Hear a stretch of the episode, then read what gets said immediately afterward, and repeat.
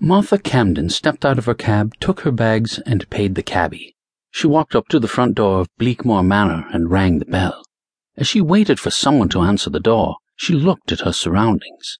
The manor house was very old. Ivy vines covered most of its stone sides. The windows to the upper floors were boarded up, and the roof looked like it had a sizable hole in it. One of the ground floor windows was cracked. The day was chilly and grey, which helped lend an air of gloom to the residence. Harold, the butler, soon answered the door. "Yes, miss." His feeble voice was a contrast to his athletic build. His eyes, however, showed weariness. "Miss Elizabeth Bleakmore has invited me for a visit." Martha's speech was quick, although kind. Harold took her bags and showed her into the parlour. He took her hat and coat, then left, saying that someone would be there soon. Shortly, a young man entered the room. "Miss Camden." He bowed slightly and kissed her hand. "I am Benjamin Jeffries, Elizabeth's cousin. I am sorry she was not here to introduce us."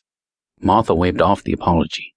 "I am sure there is some reason for her absence. She never was on time at school either." Benjamin motioned for Martha to be seated, and they made polite conversation for about an hour. They did not realize how late it was until the cook, Tessie, walked into the room. "Mr. Jeffries, dinner is served." Martha took Benjamin's arm and allowed him to lead her to the dining room. The pair continued their conversation while Tessie went to find Elizabeth. She returned with a worried look on her face. "Mr. Jeffries, Miss Elizabeth has locked herself in a room and won't answer my knock." Benjamin and Martha jumped up from their seats and hurried towards Elizabeth's ground-floor bedroom. Benjamin pounded on the door and shouted for Elizabeth to answer.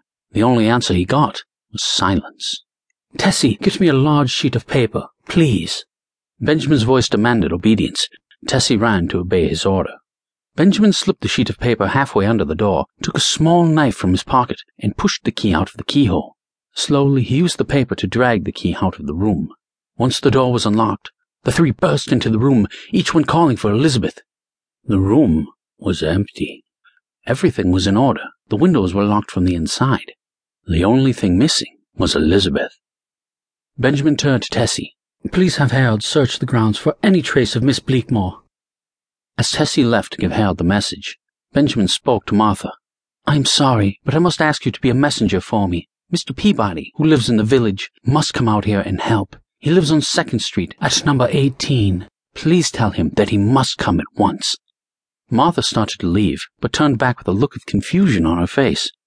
"How can he help? Is he a constable?" "No, he is something of an amateur detective. It is said that he belongs to an elite group of amateur detectives, calling themselves the S.O.S. He may be able to make sense of all this.